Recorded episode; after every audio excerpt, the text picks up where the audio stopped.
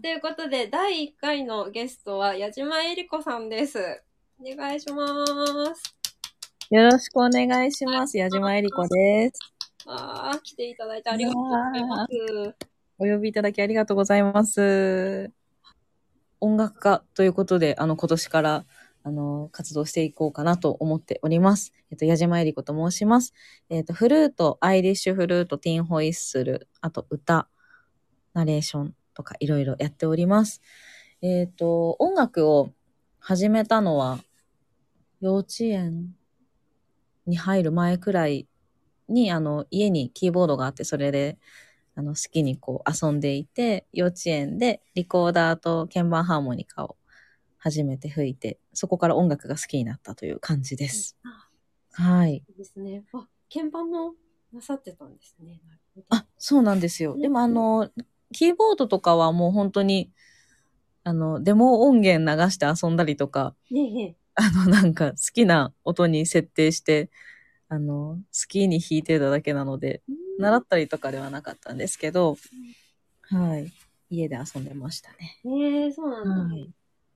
今、あの、フルートとか、あの、笛を演奏なさってますけれども、はい。その当時から、まあ鍵盤で多分フルートの音とかそういうのって出すことできたと思うんですけど、あ、そういうのもなんか意識していらっしゃいました？あ、でもなんか、オルガンの音とかなんかそういうのが好きだった気がしますね。オルガン。はい。キーボードの時は。うんん。で、なんかフルートを意識して見たのがはい、小学校の2、3年生くらいで、ほうで、なんかあの、両親に連れてってもらったオーケストラの演奏会で、あの、すごいキラキラして見えたのが、かっこいいっていう感じで、それでフルートが気になりだしたって感じですね。へえ、そうだったんですね。はい。何がきっかけになるかって全然わからないですね。それで。ご自身が吹かれるとは、その時は思ってなかったですか？なんかでももう、やりたいなっていう感じになった気がします。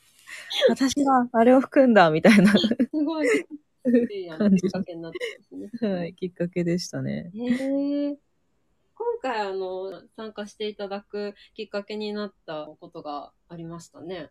あ、そうですね。あの、しずくさんがツイッターに、あれは2020年そうですねで。すかはい。ね。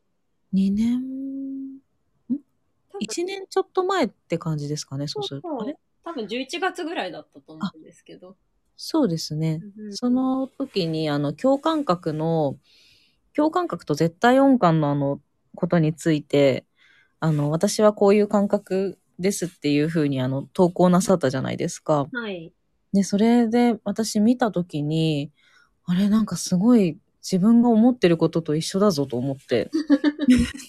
あれこれって共感覚って言うんだって思って。そうだったんですね。はい。それでもう思わず、うんあんまりそれまでお話ししたことなかったんですけど、そうですね。なんかもう思わず、え、私もまさにそれです、みたいな 感じで急にリップをしたっていう。ね、なんか、うんそれ、そのね、きっかけで、ご自身のその感覚あっていうので一致してるっていうのをうん感じてくださったの、すごく嬉しかったですね。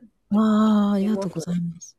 今回、あの、ゆりこさんに出演していただくにあたって、あの、はいレターを募集したんですけど、はい。このレターの中でですね、絶対音感についてちょっとおお尋ねしたいんですけどっていうのが一件来てまして、そちら、あの、ちょっとご紹介しますね。はい。えっと、お二人が絶対音感を持っているかもと気づいたのは何歳ぐらいのことで、その気づくきっかけや逸話などを教えてくださいとのことです。えー、気づいたの？が。うん、いつ頃ですか？えー、いつでしょう？ああ。えー、気づいたのが。でもなんか自分が絶対音感なのか、うん。なんか訓練された相対音感なのかっていうところで、ええ。なんかこう、自分で決めかねてた時期みたいなのはあった気がしますね。う決めかねてた。なんかこう、絶対音感とまでは言えないんじゃないかみたいな。あ、その、度合いがわからないっていうことですね。そうですね。うんうんなんかあの、吹奏楽部にずっといたのうん。で、ええなんかその練習で、なんかこう、どうとでもできるみたいな、うんそういうなんかマインドだったんで、うんうんそのなんか音程取ったりとかするのも、うん。なんかその練習したからできたのかなとか、ああ。うん。なんかその、いつ、いつから絶対音感って自分で分かったのか、いつだろちなみにそのでもだいその練習はいで、あの、まあ、楽器自体上手くなるっていうのはあると思うんですけど、その音程で聞こえるっていうこと、その現象自体は、う。うんうん。いつ頃からありました？あ、本命で聞こえるのは、うん。ああ、でも高校生とか、中学生の時はもうあったかもしれないですね。うーん。そうなると。うん。うん。小学校の時ってなんかあんまり音、あ、でも、あ、でも音名で聞こえて、あ、音名で聞こえてましたね、小学生の時。いやなんか、あ、どうなんだ。え、でもそしたら、幼稚園に遡るのかなもしかしたら。うん、可能性あります。もう、どんどん、どんどん、普通は。本当に、 back to the 過去になってます。えーそうですね。なんか、リコーダーがなんか珍しく幼稚園であったんですよね。え、あ、ええそうなんですか？そうなんですよ。小学校のイメージですね。そうなんですよね。なんか、マーチングとかもあって、小、あえっと、幼稚園で。ええすごい。音楽教育が。そうなんですよえね。えそうなんですね。うんで、なんか音が、音しか聞こえなくて、音と、その指使いがよくわからないままうん。吹き始めたのが多分、最初の、のなんか耳コピの、うん。私の耳コピの歴史がそこから始まった感じです。歴史が動いてます。はい。年長さんで多分。早い。そうか。じゃあ、あの、あんまりその自分が音名を、あの、聞こえてるなとか、あなんか絶対音感だなとか、意識した頃っていうのは、そんなになんかここってバシッとない感じなんですね。そうです気がついね。たらっていう感じなのかな。うんうんうん。そんな感じですね。うーん、なるほど、うんなるほど。しずくさんはどうですか？私はね、逆にバチッとある方なんですよ。うん。そう。あの、まあ、まず、その、私絶対音感かもっていう風に感じるっていう以前に、その感覚があるじゃないですか。その、絶対音感って多分その言葉を知る以前にも自分の感覚でそれがもう起こってたから。音名が聞こえるっていうこと自体が、そのなんか、特別何かすごいこととか、他の人が普段はできないことっていう意識が全くない状態だったんですよね、最初。ああー、でも確かに。そう、もう、もう音が聞こえてるんですよ、その時点で。もう生まれて、まあ、いつ、まあ、ちょ、うーん、本当にその、きっかけになった多分私その3歳の時からあの音楽の教室に通っててずっとエレクトーンは弾いていたので、ああ、なるほど。ここら辺でその音感教育とか受けた影響もあると思うんですよね。ああ、なるほど。そっか。まあそれももう3歳とかじゃないですか。だからもううん物心つく前というか、もううん記憶がおぼろげな状態のその時期の、あの記憶からそうなってるので、なるほど。強烈にその絶対音感かもっていうふうに意識、なんか違うんだなって意識したのっていうのは、小学校の時なんですよね。小学校の低学年の時。おお。で、その小学校の低学年の時に、さっきもちょっとありましたけど、あの鍵盤ハーモニカとか、あ、オルガン、あの、教室に1個オルガンがあって、それああ。をこう、好きにみんな休み時間とかに弾いたりしてましたけど、まあなんか、ある時にゲームの音楽、その当時流行ってたゲームの音楽とか、あとお、アニメのオープニング、エンディングとかあるじゃないですか。はい。そういう曲ですごい好きになった曲とか、もう耳にもう残ってて、ああ、この曲好きだみたいな曲を、休み時間にそのオルガンを開けて、うんなんか弾いてたんですよね、私ね。うんお。それで、そうすると、まあみんな同同年代とかいうか、同じクラスの子たちが、うんうんあの、なんか、わあ、これってなんとかのオープニングじゃないとか言ってくれて、なんか、わあ、あやっ。ぱいいなとか言って言われて、なんかじゃあ、なんとかの、なんか先週から流れてるエンディングとか、あの、すごいかっこいいんだけど、あれ弾けるとか言ってきて、すごい。で、あ、あ、じゃあ弾くよって。でちょうどそれ偶然私が見てたからひあれだけど、ひ弾いたりしたら、すごい喜んでくれて、うん。その、なんて言うんだろう。それ自体が全然特別なこととか、なんか普通の人ができないとか、そういう全くない、なくて、ただ自分が好きでやってて、なんかそれを聞いてくれた人が、あの、い喜んでくれて嬉しいなって、ももっと弾いてあげたら、もっと喜んでくれるかなって、なんかそういう普通の表面的なところから始まったんですけど、うんうんうんまあ、それで強烈にあの、あ、自分って違うんだなって分かったのが、まあ、そこからちょっと妬みとかが入ってきたんですよね。あの、友達とか。ああ、なるほど。やっぱ30何人何十人いると、やっぱその中ではなんかあの子ばっかり弾いてみたいと思ったり する。まあ個々にセットでちょうどそのね、小学校低学年とかだと、だんだんうね、いろんな、こう、いろんな変化とかが、個性とかが出てくるじゃないですか。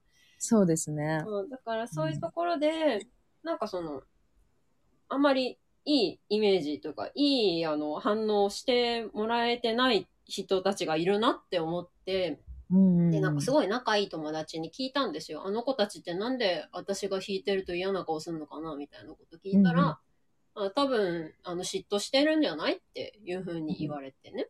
うんうんうで、ん。それを聞いたときに嫉妬ってなんだ？って、嫉妬って言葉知らなかったんですよ。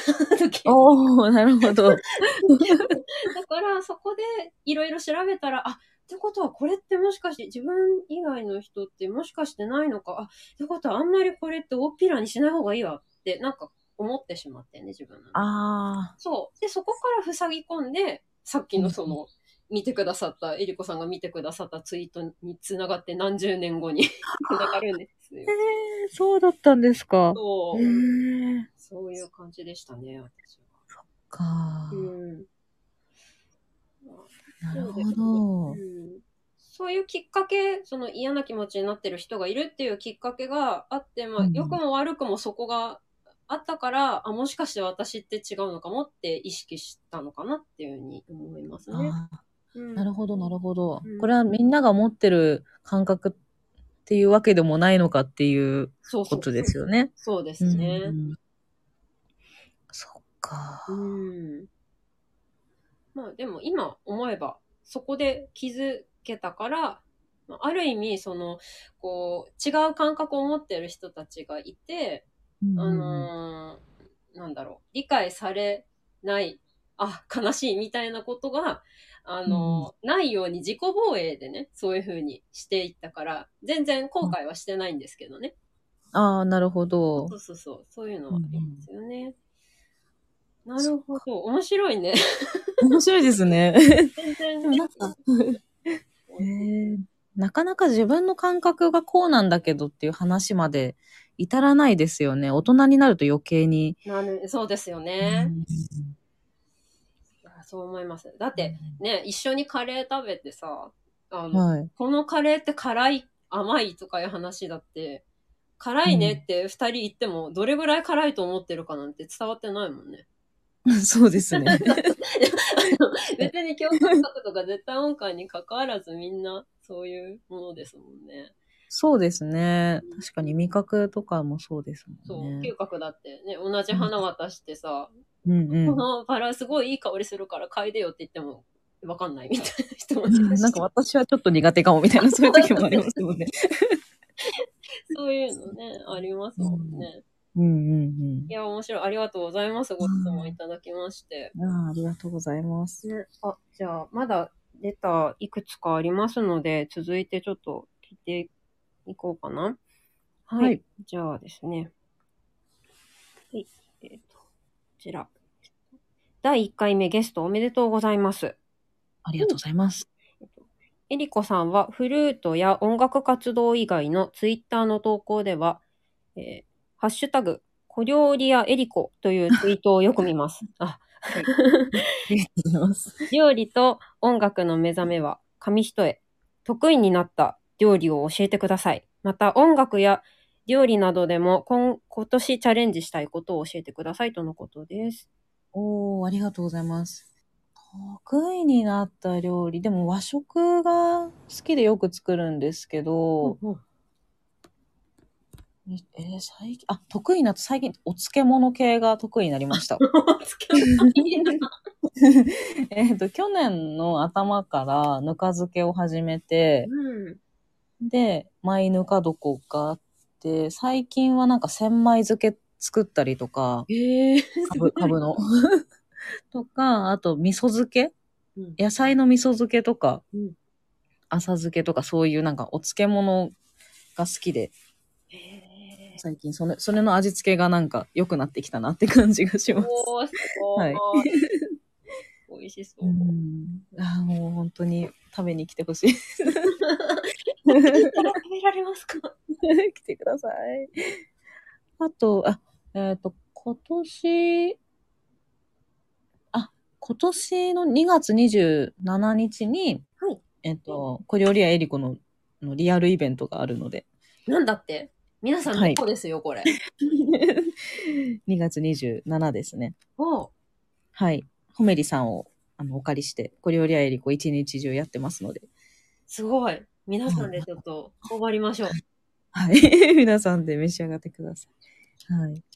音楽で今年できるようになりたいこと。うんうんああ、でも、ドソロの CD を出したいっていうのが、一つありますね。ドソロ？はい。笛一本だけのうん音源を作りたいなっていうのがあって、独奏会、独演会みたいなのを何回かさせてもらってて、うんそうなんか笛だけの音で撮ってみたいなっていうのが、ちょっと最近ありますね。いいですねあ。ーありがとうございます。あとできるようになりたいことか、いろいろあるんですよね。できるようにいっぱいあるんだよな。なんかそのいろんな楽器にも挑戦してるので、なんかそれぞれの目標がこうちらほらあるんですけど、バイオリンとかだったらボーイングをちゃんと意識して、呼吸を意識して弾けるようになりたいとか、いろいろそういう細かい、うんあの、目標があったりして。うんあと歌ではシャンソンをフランス語で一曲は歌えるようになりたいなとあ思ったりしてます。ーはーい。はい。えー、すごいいろんなことに挑戦なさってるんですよね。ありがとうございます。えー、料料理、料理で挑戦したいのは、えっと、お味噌を作れるようになりたい。お味噌を作りたいんですよ。あの、仕込みたい。ほー。手作りの。うんうん。と、あとなんか、発酵食品系にちょっと詳しくなりたいなって思ってます。へー。はい。麹とか、うんうん塩麹漬けをちょっとこう、ちゃんとできるようになりたいなとか。へーへうん。そんな感じですかね。かす漬けとか。うんーすごい、どんどん漬物が。漬物、え塩分過多になっちゃう。大変。ーそんな感じですね。はへい。ー。なんか、お、お漬物、お漬物になんかはま、はまってしまったなんかきっかけあったんですか？でもなんかお漬物って、なんか、あのー日に、日をなんかこう増すごとに変わっていくんですよね。ええええ。あの、ちょっとこう風味が変わったりとか、うんうんこう長めにつけてみたりとかして、なんかこう育てる感じが面白いっていうのがなるほあるかど。もしれないです。なんかぬか漬けとかも、つけた野菜からこう出たもので、うんまたぬか床が育っていくんですよね。すごい。それでなんかそのぬか床自体がおい美味しくなっていくっていうか。ああ、なるほどね。そうなんですよ。で、なんかちょっと、あの、椎茸入れといて、出汁を出したりとか、うんうんなんかそういう山椒入れてみたりとか、そういうのが面白くて。なんかうわーこれはなん、なんていうの、文字通りのなんか沼ですね。沼ですね。これは本当に沼だと思います。うわーそれはそれはちょっと、はい私もなんか片足突っ込みそうな 勢いですけど。あ、ちょっと一緒にぬか友になりましょう。ぬかとも。リスナーの皆さんもいかがですかぬかとも。ぜひぬか友になりましょう。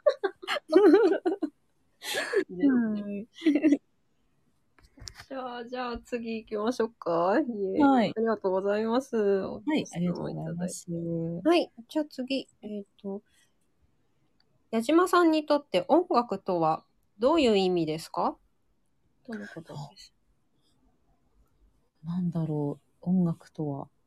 でも音楽がなかったら、今何してたんだろうとか結構最近思ったりしますね。なんか、こういろいろある中で、やっぱ音楽があるから生きてられるなって思いますね。ええうんうん。なんかちょっとこう、例えば凹んだりとかしたりしても、うん。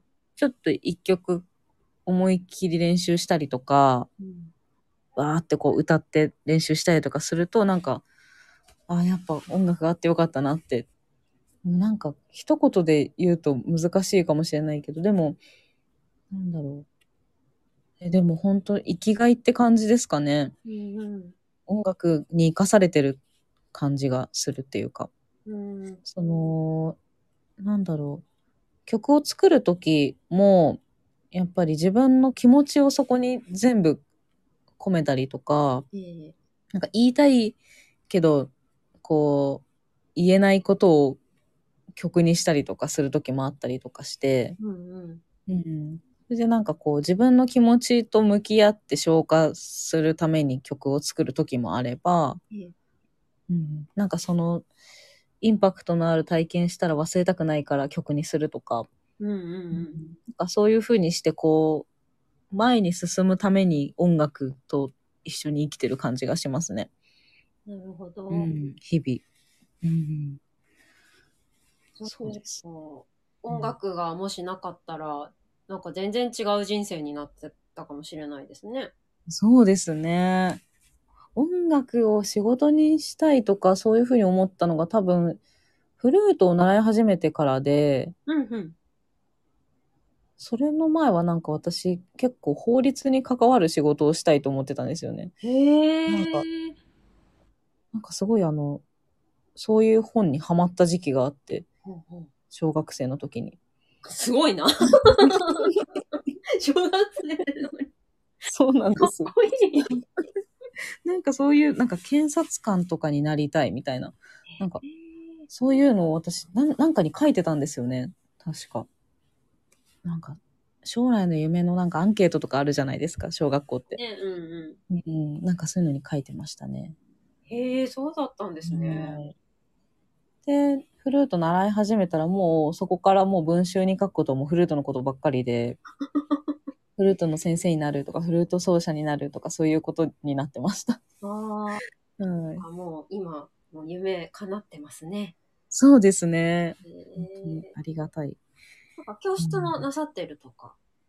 そうですね。えっ、と、フルートとピッコロとアイリッシュフルート、ティンホイッスル、ローホイッスル、楽譜の読み方、あとソルフェージュとか、うん、作曲とか、なんかそういういろいろ、いろいろなことをレッスンしております。そちらは、あれですか？あの、ウェブサイトから見ることできるんですか？あ、そうですね。えっ、と、ツイッターとかからあの情報が見れますので、もしよかったらご覧ください。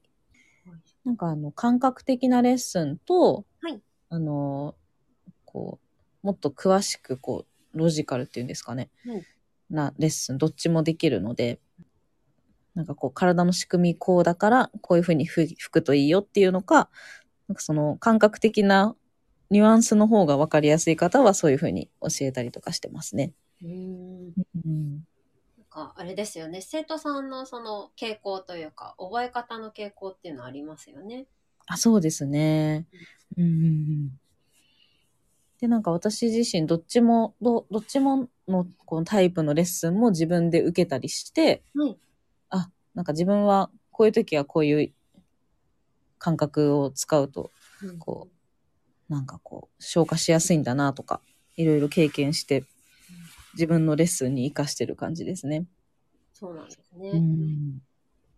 ありがとうございます。はい、ありがとうございます。じゃあ、えっと、いただいてるレターで最後なんですね。えっとはい。アイルランドにまた行ける機会があったらどんなことをしたいか教えてください。とのことです。アイルランド、一週間行ったんですよね、初めて行った時。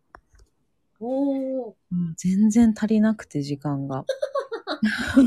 一週間っていうのは、あれですか、はい滞在、実際にその場所に滞在したのが丸一週間、7日間だったんですか？だと思いうます。しかでも足りないだろうな。足りなかったですね。最終日だけダブリンに行って、うんうんっていう感じだったので、まあでも6日間か、同じ場所にいたのは。でもレッスン受けて、練習して、なんかい行きたいところ一箇所連れてってもらったりとかしたらもうい一日終わっちゃったりするじゃないですか。うん。あ1ヶ月くらいいたらいいんだろうなーって思いながら。次回はもうちょっと長期滞在したい感じで。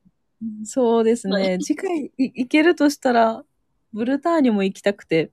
うわー、またそういう。アイルランドじゃないじゃない。アイルランド行って、ウェールズに行って、あ、えっと、ブルターニュ行って、えっと、ウェールズに行って、アイルランドに行きたいんですよね。こう、ど遠遠くなってくっていう。うん。まあでも、アイルランド行けるなら、何したいかなサマースクールも楽しかったんですけど、うんやっぱりマンツーマンで教わるのが私は好きだなって思って、ううんん。やっぱあの、すごい、あの、会いたかった人とかも、あの、ちょうどツアー中とかで会えなかった人とかもいたので、音楽家あるある。そうなんですよ。すごいもう本当に、隣の町みたいなところに住んでる人なのに、えー、みたいな。フランスに行ってる、みたいな。自分がね、動けるときってみんな動いてるんですよね。そうなんですよ。わかる。夏ってそうだよねって感じでもう。そうなんですよね。だから、そういう感じだったんで。あとは、えっと、自分のフルートを作ってくれた方が、もエーモン・コッターさんって言うんですけど、う、はい。その方がアイルランドの方なんで、うん会いに行きたいなとは思ってますね。わあ、そういうう、んなんか、あると、目的があると達成したいですね。そうですね。うんあとは、なんだろうな。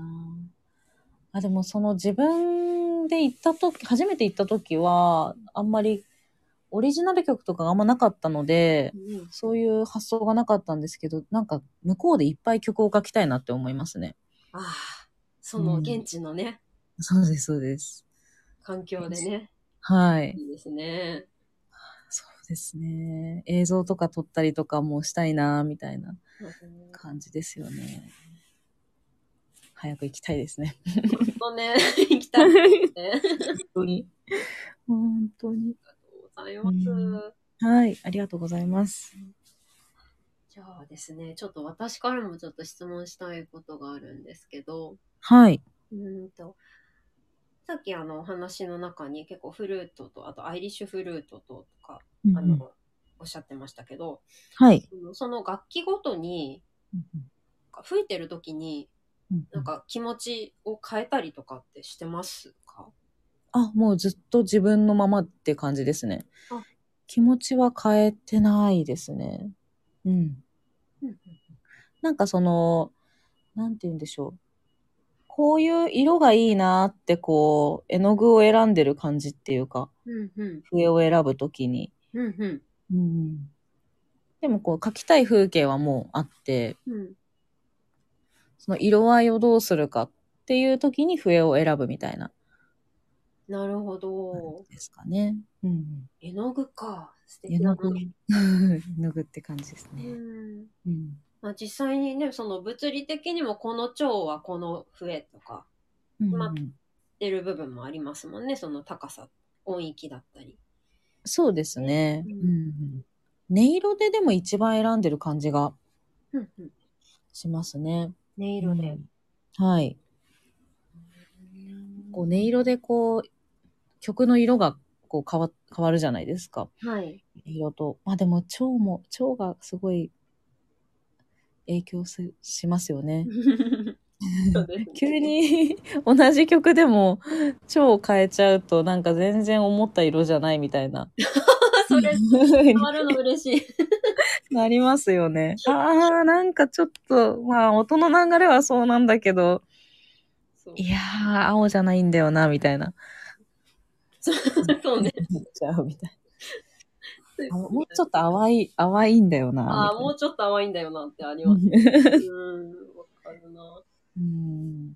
ちょっと前にあの、その共感覚の、あの、件で、ちょっとツイッターでね、はい。あの研究、研究してる方がいらして、でその方が、うん。あの、ちょっと、そういうのを実際の共感覚どんな風に感じますかっていうので、なんか質問されたんですけど、うん。それの中に、まあちょっとお答えしたのにあったんですけど、超変えられると、うん。なんて言うんだろう。ゆ最初、夏、夏の海だから、あの、よろしくって言われて、じゃあ私半袖で行こうって言って、半袖で行ったのに、なんか実際その蝶じゃなかったら、あの、雪山でしたみたいな気分になるって書いたんだ。ああ、でもわかります、それ。まさにそれかなって。そう、全く同じ服なんだけど、蝶が変わるだけで、うんえ、雪山寒い、ちょっと待って、コートどっかから取ってこなきゃみたいな半袖って言ったよね、私、みたいな。それぐらいの変化が私結構起きちゃう方なので、うんすごいわる。かります、そのお話が。うん。なんか、そうなんですよね。こう、こう、どうしても、その演奏しやすいようにとか言って、キー変えちゃったりすると、うん。なんか、そう、それだったらその曲じゃなくてもいいじゃんくらいになっちゃううん。のってありますよね。もちろん頑張って、こうじゃあこの蝶でって言われて、まな何か言われてやんなきゃいけないってなったらそれはやるんですけど、ああ、そうですね。お、お、おっと、2枚ぐらい着込むかなみたいな気持ちにはなるか確かに。な。なるほど。うん。なんかそれが面白い時もありますけどね。あ、こういう季節にもなるんだ、この曲みたいな。うん、ありますうね。うんたらね、原曲キーでしかカラオケちょっと 歌いたくないな、みたいなことはありますよね。確かに、確かに。うんうん。うん。あとですね、あはいシャンソンのお話がちらっとありましたけども、はい。シャンソンはあのな何か始めたきっかけがあったんですか？あー、なんかあの、ちっちゃい時から、あの、うちは結構音楽が家に流れてたんですけれど、うん割とシャンソンもいっぱい流れてて、で、その、佐賀よし子さんっていうシャンソンの方がいらっしゃるんですけど、うんで、なんか、自分がフルートでシャンソンをこう、インストで、自分がメロディーの部分をこう吹くっていうのをたくさんやった時に、うん。なんかやっぱり言葉のパワーには勝てないと思った時があって、で、なんか、じゃあ自分が歌えたら変わるかもしれないと思って、はい。で、あの、ずっとその家で流れてた CD の佐賀よし子さんのところに連絡してうん、で、な、習いに行ったっていうのが。ご本人？はい。おーすごい。なんかもうダメ元で一回調べてみようと思ったら、あ、レッスン生募集してると思って、あの初めてなんですけどって言って、連絡してちょっと通ってましたね。出会いってすごいないやー、すごかったですね、なんか。ぁ。で、なんかどういうことに気をつけてシャンソンはやってるのかっていうのとか、いろいろお話とか聞いたりして、ええで、何ヶ月か習ったりとかして、そこからはもう自分で好きな歌を歌ったりしてる感じなんですけど、はい。うんやっぱそうですね。なんか歌のやっぱパワーを一回ちゃんと自分でできるようになったら吹く時も絶対変わるなと思ったのがきっかけで、うーんうん、歌おうと思いましたね。やっぱ多分どっかで歌いたい気持ちがずっとあったんだと思います、歌は。そうなんですね。うんそうですね。笛も、ね、あの歌も口で表現するので、うんそういう意味では共通点がありますしね、きっとシャンソンされた後の笛と表現力、方向性とかっていうのはやっぱり変化ありましたか？あ、ありましたね。うん。呼吸の感じとかもやっぱり。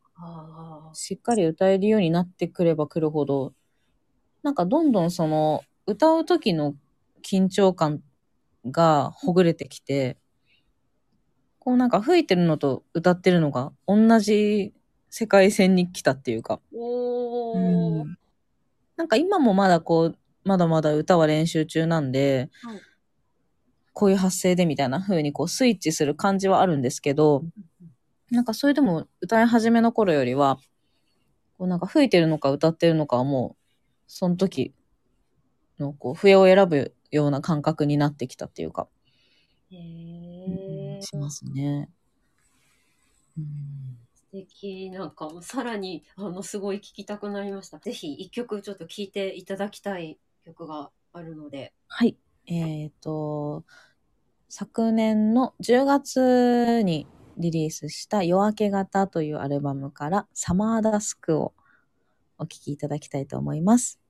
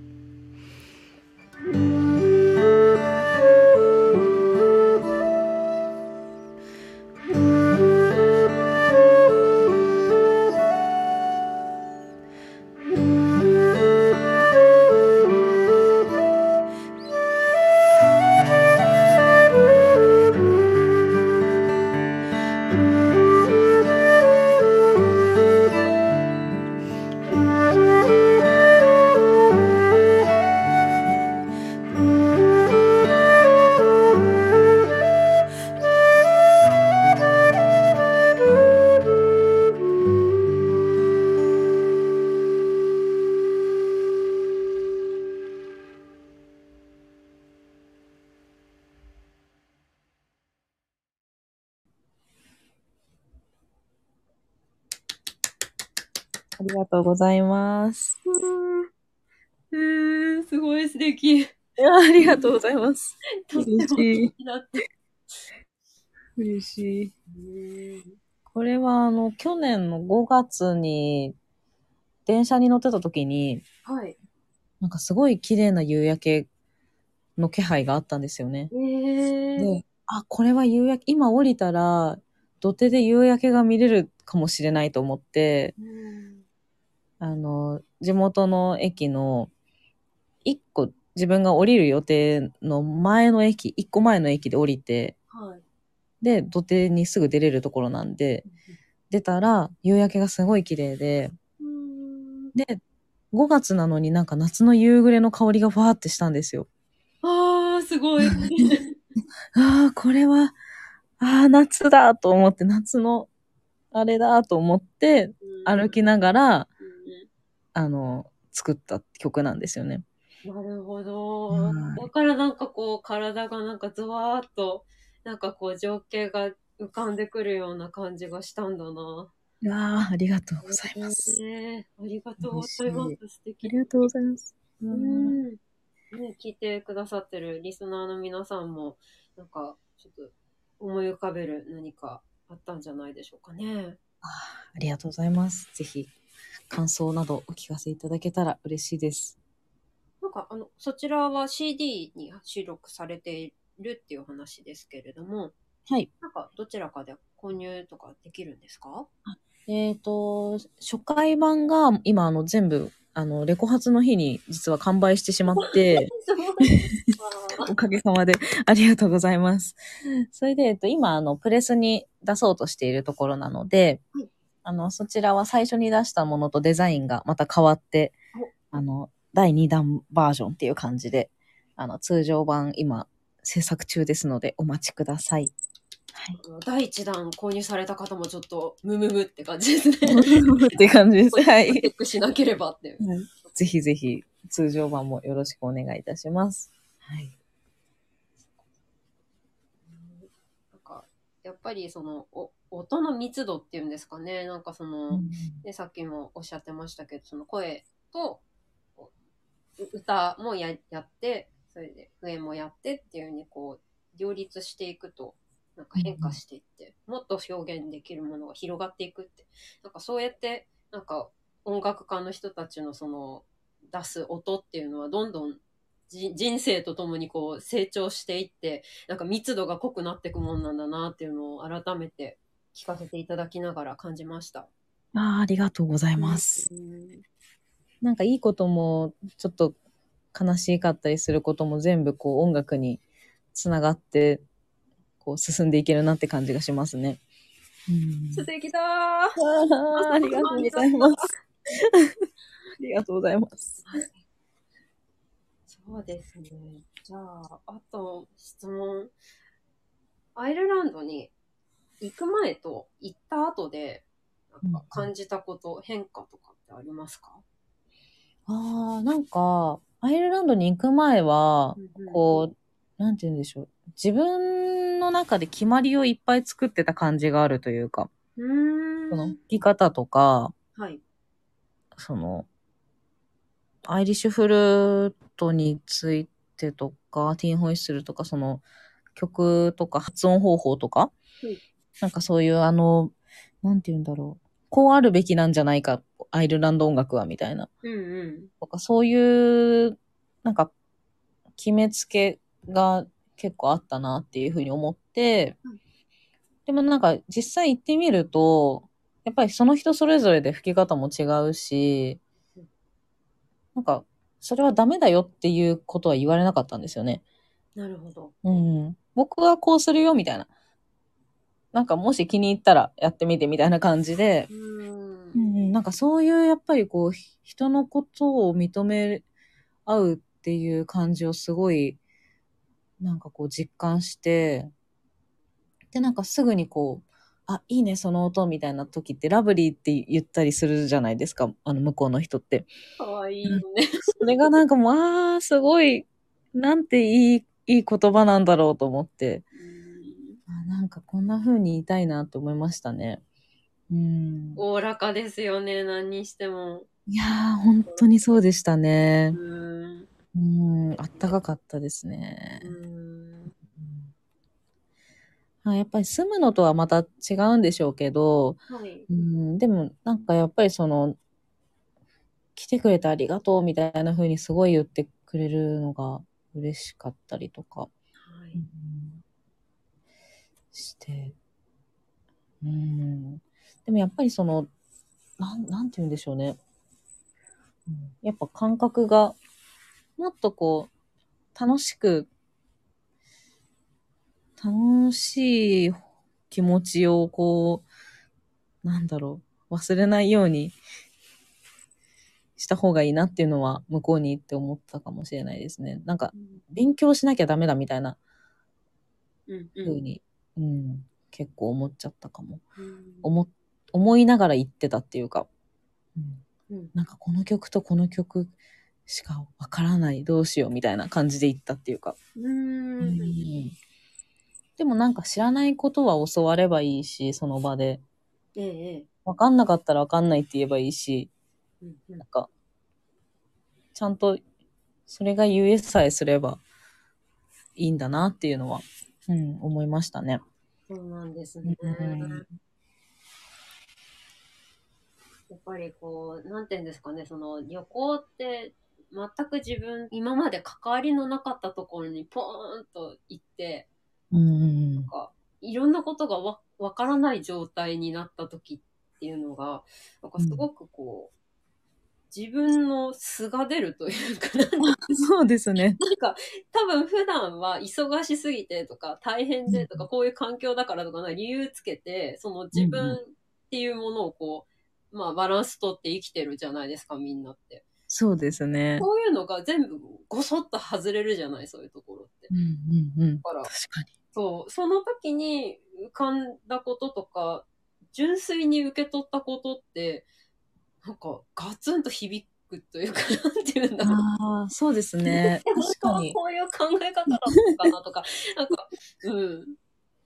確かに。そういうのがなんかは、剥がれるっていうのを、なんて言うんだろう。い理由つけてこう変えて、変えてたというか、まあそれが普通だと思ってたんだろうけど、なんかそういうのがガサッと落とされて、うん。大事な核だけが残って、あ、私ってこんな人だったんだ、みたいなことを 思ったりすることってありますよね。に。ありますねう。ん。確かにそうですね。うんうんうん。なんかそういう意味では、やっぱアイルランドに行かれたっていうのは、なんか良かったですね、そうすると。そうですね。うんもう本当に行ってよかったなって思いますねう。ん。うんなんかもう、飛行機のチケット取ることすらままならないところから始まり。なんか日に日に変わるそのチケット代金に翻弄され、は あ、今、今予約時なのかどうかみたいな。懐かしいですね、そういうの考えるそうですね。と。はい。またい行けたら行きたいな、絶対に。そうですね。うんあ、あの、しずくさんと今年は一緒に何か作れたら、嬉しいなと思うんですけれど。ねえやりましょう、やりやりましょう、ぜひ。やったいやーうえいー、うーありがとうございます。ぜひやらせということで、よろしくお願いします。わーい。でなんかせっかくその共感覚とね、絶対音感の件でね、あの、うんお話しさせていただくことが、あの、増えてきたので、はい。うん、なんかそのあたりのこともちょっと混ぜつつ、やれたら嬉しいなと思います。そうですね。うんうんわーなんか素敵なことになりそうな予感。うーん。ありがとうございます。